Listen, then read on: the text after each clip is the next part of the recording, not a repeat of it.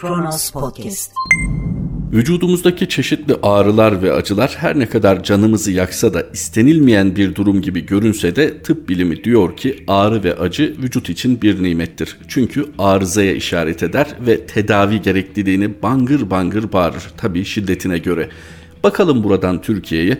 Türkiye'nin acı ve ağrı eşiği belli ki çok yüksek. Çünkü normal şartlarda bir hükümeti defalarca devirecek, onlarca belki yüzlerce kamu adına iş yaptığı sanılan insanın da hakim karşısına çıkmasını gerektirecek ifşaat yapıldığı halde gerekli yerlerde gerekli adımlar atılmıyor. Yani vücut göstermesi gereken tepkiyi göstermiyor. Bu acı ve ağrı eşiğinin yüksekliğine de işaret edebilir ya da artık sinir sisteminin çok ciddi hasar gördüğüne de. Umarız en kısa sürede sağlığına kavuşur. Merhaba 18 Mayıs 2021 Salı günün tarihi ve Kronos Haber'de Kronos günden başlıyor. Soylu Peker hakkında suç duyurusunda bulundu. Video operasyonel amaçlı. İçişleri Bakanı Süleyman Soylu'nun avukatı aracılığıyla Ankara Cumhuriyet Başsavcılığına yaptığı başvuruda organize suç örgütü lideri Sedat Peker ve örgüt üyelerine yönelik yürütülen soruşturma kapsamında kısa süre önce kolluk kuvvetlerince operasyon yapıldığı belirtildi. Avukat suç duyurusunda Peker tarafından yayınlanan videoların müvekkili hakkında açıklamalarının gerçeğe aykırı ve algı yaratmaya yönelik olduğunu iddia ederek video içeriği incelendiğinde müvekkilimle ilgili daha önce de kötü niyetli çevrelerce de dile getirilen dedikodu niteliğinde hususlarla birlikte uydurma hikayelerle iftira ve hakaretlerde bulunulduğu kolaylıkla tespit edilebilecektir denildi. Suç duyurusunda İçişleri Bakanı Soylu'nun terör örgütleriyle amansız bir şekilde mücadele ettiği için sayısız hakaret, iftiraya ve saldırıya maruz kaldığı iddia edilmiş. Elbette avukat vazifesini yapmış fakat burada üstünde durulması gereken konulardan biri zamanlama. Neden bu kadar geç kalındı? İçişleri Bakanı Süleyman Soylu hakkında bu tür iddialar ilk kamuoyuna yayıldığında hemen hukuki adımı atabilirdi fakat atmadı. Herkesin saçmalama hakkı vardır. İşte bu deli saçması bir takım iddia ve iftiralarla hukuku meşgul etmemek gerekir. Gelir geçer diye düşündü denilebilir denilmemesi lazım. Çünkü sözünü ettiğimiz organize suç örgütü lideri bir dönem hükümetle de çok iyi organize olmuştu. Hani hükümet aslında bu işlerini el altından yaptırsaydı sorun değildi belki. Bir şekilde inkar edebilirdi. Fakat hükümet kendisiyle zaman zaman organizasyonlarda yan yana geldi. Özellikle Cumhurbaşkanı Erdoğan'la Sedat Peker'in yakın fotoğraflarını unutmamak gerekir. Hani şimdi denilebilir ki nereden çıkarıyorsun yakın fotoğrafları olduğunu? Kalabalık bir grupta iki kişi baş başa veriyor konuşuyorsa böyle bir düşünce normal. Ama tek görüntü de o değil. Sayın Cumhurbaşkanı'nın olduğu ya da olmadığı pek çok hükümet organizasyonunda Sedat Peker'i gördük. Sedat Peker'i zaten sırf Suriye'ye gönderilen teçhizatla ilgili hükümetle ilişkilendirmeye kalksanız bile herhangi biri olmadığı sonucuna varabilirsiniz. Hani arşiv tutmak basın yayın sektöründe de son derece önemlidir. Fakat bu arşivlerin gerekli yerlerde çok daha özenle tutulduğu anlaşılıyor. Sedat Peker herhangi biri olmadığı, herhangi bir kriminal isim olmadığı için daha önce tepki vermek gerekirdi Peki neden verilmemiş olabilir? Onun cevabını da yine Sedat Peker veriyor. Çünkü bu video yayınları başladıktan sonra Süleyman Soylu kendisine haber gönderiyor ve adına pazarlık demesek bile aslında birbirini tanıyan her iki tarafında bunun belki bir pazarlık anlamına geleceğini bildiği bir takım haberleşmeler oluyor. Belli ki bunlar Peker'in istediği neticeyi vermiyor ve Peker tabiri caizse Süleyman Soylu'nun dosyasını açıyor. Soylu bir müddet sessiz kalmayı tercih etti fakat yükselen tepki üzerine de suç duyurusunda bulundu. Belki de bulunmak zorunda kaldı. Tabi böyle bir suç duyurusunda amaç nedir? Hani ben üzerime düşeni yaptım bundan sonra söz yargının demek için midir? Yoksa bu kadar ciddi ithamlar karşısında nasıl sessiz kalıyorsunuz suçlamalarını bertaraf etmek için midir? Çünkü burada bir araştırma talebi var. Soylu hakkındaki iddiaların araştırılmasını istiyor ki ki önceden de eli çok yüksek açtı. Bu iddialar ispatlanırsa idam dahil her şeye razıyım dedi. Mesele zaten idam edilmek yahut da bir cezaya rıza göstermek değil. Zaten hukuk devletinde bunun söylenebiliyor olması hukuk devletiyle ilgili bir takım şüpheleri de ortaya koyar. Hele İçişleri Bakanı tarafından tamam canı çok yandığı için böyle bir ifade kullandı diyelim. Peki bu suç duyurusunda çok mühim bir şeyi atlamadı mı Sayın Bakan? Kendisi şu an İçişleri Bakanı. Kendisi şu an hükümet üyesi. Kendisi şu an iktidardaki siyasi gücün bir parçası. Bu soruşturmanın selamet açısından bir sorun değil mi? En azından ilkesel olarak. Hani bizim savcı ve hakimlerimiz asla böyle şeylerden etkilenmezler, talimat almazlar, göz ucuyla bir yerlerden haber beklemezler ama ola ki etkilenme ihtimalleri söz konusu. En azından etik olarak Sayın Süleyman Soylu'nun koltuğu terk etmesi gerekmez mi? Hani ülkemizde yine meşhur ifadelerden biridir. Suçsuzsa aklanır diye. İstifa etsin Sayın Soylu, araştırılsın, soruşturulsun, alnının akıyla geri dönsün. Neden bu kadar ısrarlı koltukta kalma konusunda? Oysa kendisi daha önce istifa dilekçesi vererek hiç de koltuk meraklısı olmadığını göstermişti sanki suç duyurusunda bulunmak için neden bu kadar beklediği ve niçin istifa etmediği önemli iki soru işareti olarak ortada dursun ki mutlaka bu suç duyurusunun Peker videolarının devamında da bir karşılığı olacaktır. Öte yandan muhalefette bu konuda üstüne düşeni yaptı. Özelden Soylu'ya Mert sen partinin destek versin soruşturma komisyonu kuralım. Siyasette Sedat Peker depremi sürüyor. Savcıların Peker'in iddiaları karşısındaki sessizliği sürerken İçişleri Bakanı Süleyman Soylu kendisi hakkında iddiaların araştırılması için Ankara Cumhuriyet Başsavcılığına başvurdu. Soylu'nun bu adımına CHP Grup Başkan Vekili Özgür Özel'den dikkat çekici bir karşılık geldi. Savcıların bakanları soruşturmasının mümkün olmadığını belirten Özel, Soylu'dan mecliste kurulacak soruşturma komisyonuna destek vermesini istedi. Özgür Özel, Soylu'ya açık çağrı notuyla Twitter hesabındaki paylaşımında sahtekarlığın lüzumu yok, samimiysen, kendine güveniyorsan geleceksin, mecliste soruşturma komisyonu kuracağız. Bakanları, savcıların soruşturması mümkün değil. Mertsen, yiğitsen talep et, partin destek versin. 301 imza ile mecliste soruşturma komisyonu kuralım ifadelerini kullandı. CHP Grup Başkan Vekili Sayın Özgür Özel belli ki bu konuda İçişleri Bakanı Sayın Süleyman Soylu'ya yardımcı olmak istiyor. Çünkü Sayın Soylu eğer aklanmak istiyorsa, eğer kendine güveniyorsa gelsin mecliste komisyon kuralım diyor. Partisi de destek versin. Böyle bir ihtimal var mı? Bakınız daha önce İsrail konusunda seçimler yaklaşırken artan terör eylemleri konusunda bir takım yolsuzluk iddiaları konularında hasılı pek çok önemli konuda İktidar kesinlikle araştırma komisyonu kurulmasını istemedi. Bu konuda muhalefetin sayısal yeterliliği olmadığı için tamam komisyon kurulamadı ama neticede bunlar kayda girdi. Meraklısı daha doğrusu bu konuda şüphesi olan meclis kayıtlarına girer ve hangi başlıklarda Adalet ve Kalkınma Partisi ile Milliyetçi Hareket Partisi'nin komisyon kurulmasını istemediği, konunun mecliste araştırılmasını istemediği hususunda net ve kesin bilgilere sahip olur. Özgür Özel diyor ki Soylu'ya açık çağrıda bulunarak gel mecliste komisyon kuralım ve bu işi araştıralım. Partinin destek versin. Son derece makul bir talep değil mi? Evet siyasi rakibin böyle bir çağrıda bulunması siyaseten kabul edilemeyebilir. Fakat Sayın Soylu kendisinden emin ya bırakın mecliste bu konuda komisyon kurarak bir araştırma yürütsün. Yani size soru dahi sorulamayan sözüm ona basın toplantılarında gıyaben birilerine efelenmek, yüksek sesle konuşmak değil.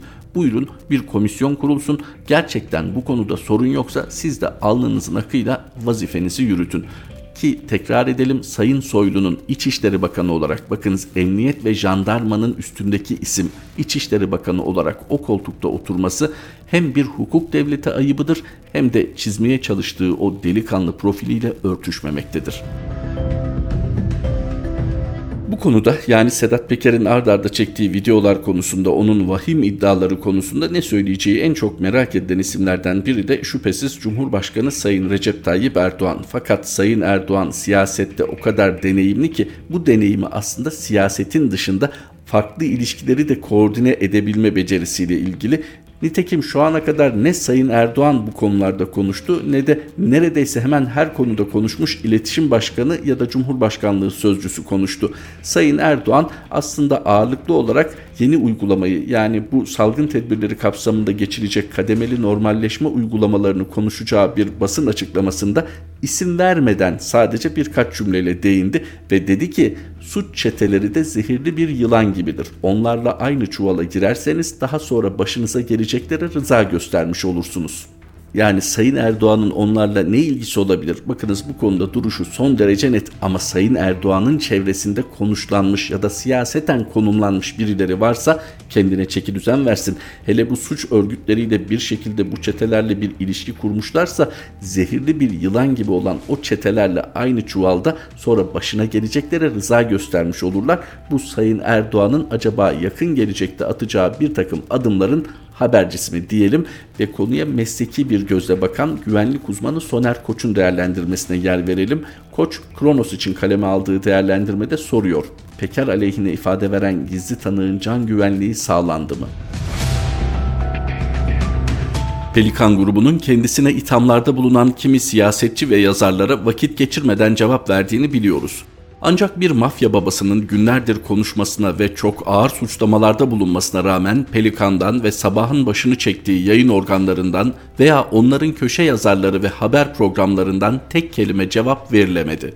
Pelikancılar ve Turkuaz Medya, Selahattin Demirtaş ve bazı cemaat davalarındaki gizli tanık ifadelerini aslında uydurma ve iftira da olsa prosedürdeki ismi bu, çarşaf çarşaf yayınlarken Sedat Peker'e yönelik son operasyondaki gizli tanık ifadelerini halen yayınlamadı. Pelikancılar ve Sabah ya gizli tanık ifadesi istedikleri kıvamda olmadığı için ya da Sedat Peker'i daha da kızdırmamak için bu ifadeleri yayınlamıyor olabilir. Yine de insanın aklına gelen soru Peker'le hangi suçlara bulaştılar ki bu kadar sessizler? Gizli tanık ifadelerinin kıvamına gelecek olursak, ifade Süleyman Soylu'ya yakın İstanbul Emniyet Müdürü Zafer Aktaş döneminde alınıyor. Yani dosyadaki gizli tanık ifadesi Süleyman Soylu'ya yarayacak tarzda ve Albayraklar merkezde olabilir.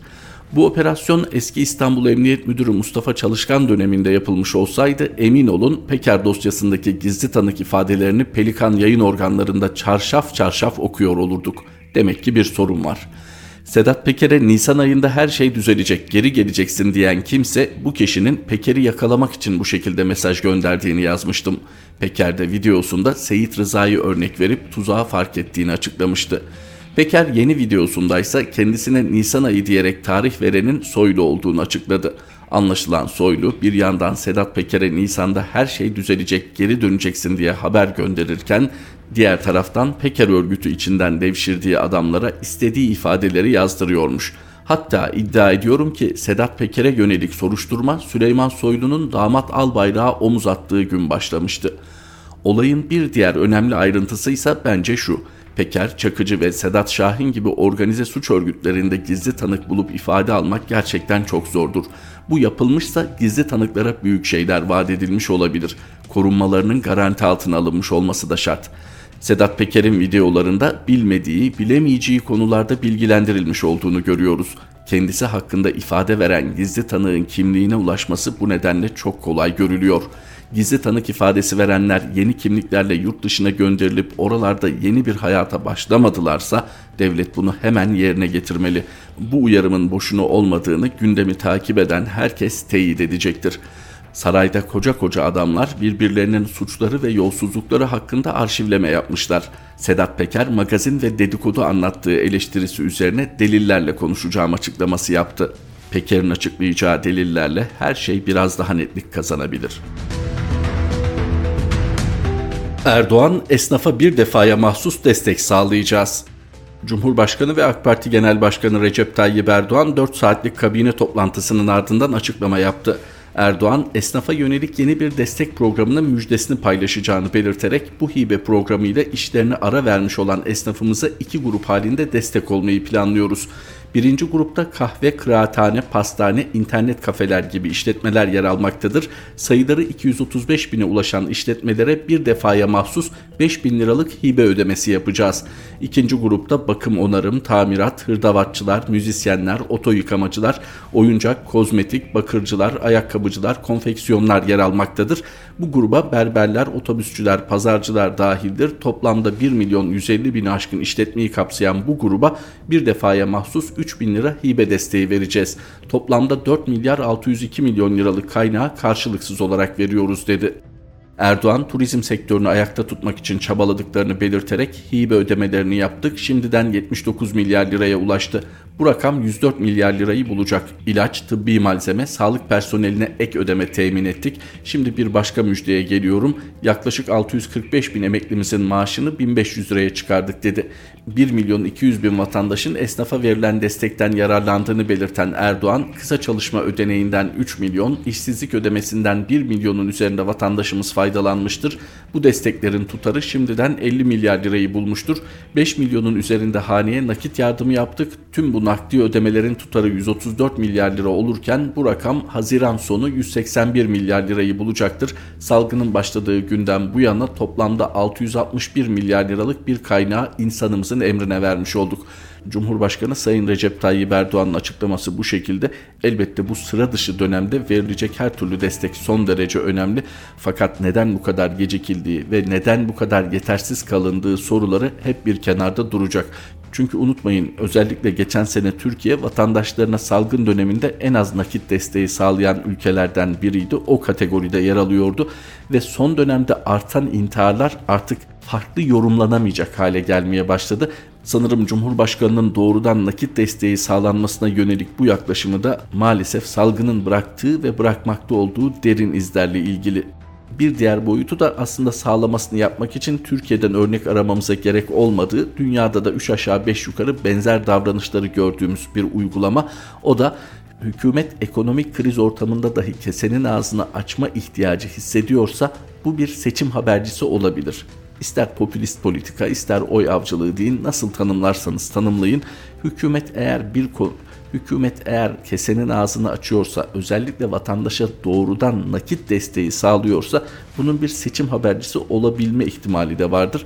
Nitekim bu epeydir dile getiriliyor. Özellikle Sayın Cumhurbaşkanı'nın bir önceki açıklamasını hatırlayacak olursanız salgınla ilgili salgın tedbirleri başlığında ne demişti Sayın Erdoğan?